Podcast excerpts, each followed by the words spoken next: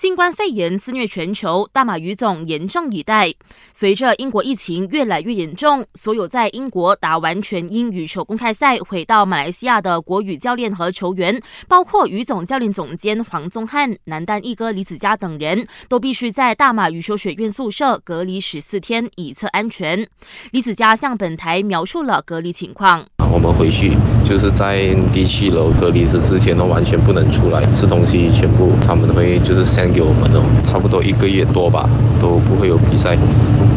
虽然一个月没球可打，不过训练还是不能少。待消毒工作完成后，国家训练队预计后天十九号就会恢复训练。